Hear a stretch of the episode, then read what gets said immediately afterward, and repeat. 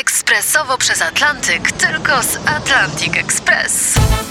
Z nami wyślesz co chcesz, kiedy chcesz, do kogo chcesz i to o 40% taniej. W Atlantic Express wysyłamy wszystko. 1 800 775 7363. Mienie przesiedleńcze, kontenery, paczki do Europy. Atlantic Express o 40% niższe ceny na wysyłki kontenerów, samochodów i paczek. Ekspresowo przez Atlantyk, tylko z Atlantic Express. Jasna strona świata prezentuje Marek Tomalik. Gościem po jasnej stronie świata Magdalena Gołębiowska, politolożka, amerykanistka, doktor nauk humanistycznych. Rozmawiamy dziś o Azji Centralnej, o jedwabnym szlaku, który po ponad trzech wiekach, powiedzmy, handlowego bezruchu, przynajmniej takiego na dużą skalę, zdaje się ożywać.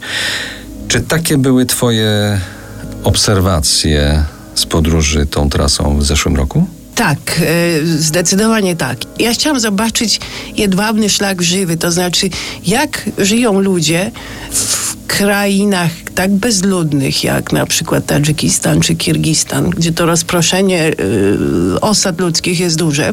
W czasach, kiedy wielka polityka nabiera rozpędu, kiedy z tymi krajami podpisywane są miliardowe kontrakty.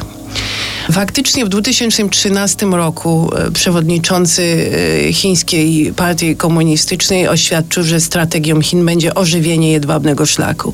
Oświadczył to w Kazachstanie. Zaprosił do tego projektu Rosjan, ale nie wyznaczył tym Rosjanom jakiejś szczególnej roli, w związku z czym Rosjanie zapewnili o zrozumieniu i przyjaźni i tyle. I teraz faktycznie dzieje się to na naszych oczach i ten cały zacofany ogromnie cywilizacyjnie obszar się zmienia. Gwałtownie. Jak na to, że ten czas się tam zatrzymał i, i, i stał przez 100 lat przynajmniej, to tak, to gwałtownie. Powstają nowe drogi, miasta, stolice rozwijają się absolutnie nieproporcjonalnie do tego, jak wygląda prowincja. Pewnie niektórzy się bardzo bogacą, nie pozostają w tym miejscu, w którym byli, bo nie są przygotowani na, e, na takie zmiany. Chiny nazywają ten szlak nowym jedwabnym szlakiem, znanym też jako inicjatywa pasa szlaku. No, Chiny mają tą strategię nie tylko w zakresie lądowym, ale także Chiny myśl, myślą totalnie, myślą strategicznie. Także ten jedwabny I długofalowo. Szlak, I długofalowo. Chiny mają olbrzymie nadwyżki finansowe, które muszą gdzieś lokować. Strategia odnowy jedwabnego szlaku, zarówno na lądzie, jak i na morzu, bo przecież trzeba pamiętać, że oni robią dokładnie to samo wzdłuż wybrzeża Oceanu Indyjskiego.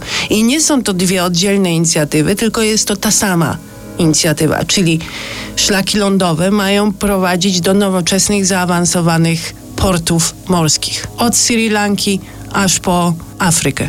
To trzeba zrozumieć, patrząc na Karakorum Highway, patrząc na zmieniany, e, unowocześniany Pamir Highway, że te drogi nie prowadzą donikąd. One nam, jak jedziemy tam na rowerze czy samochodem, wydają się drogami na końcu świata, drogami, które nas prowadzą od jednej starej, starożytnej osady jedwabnego szlaku do drugiej. A one prowadzą do wielkich portów, które mają połączyć Chiny ze światem.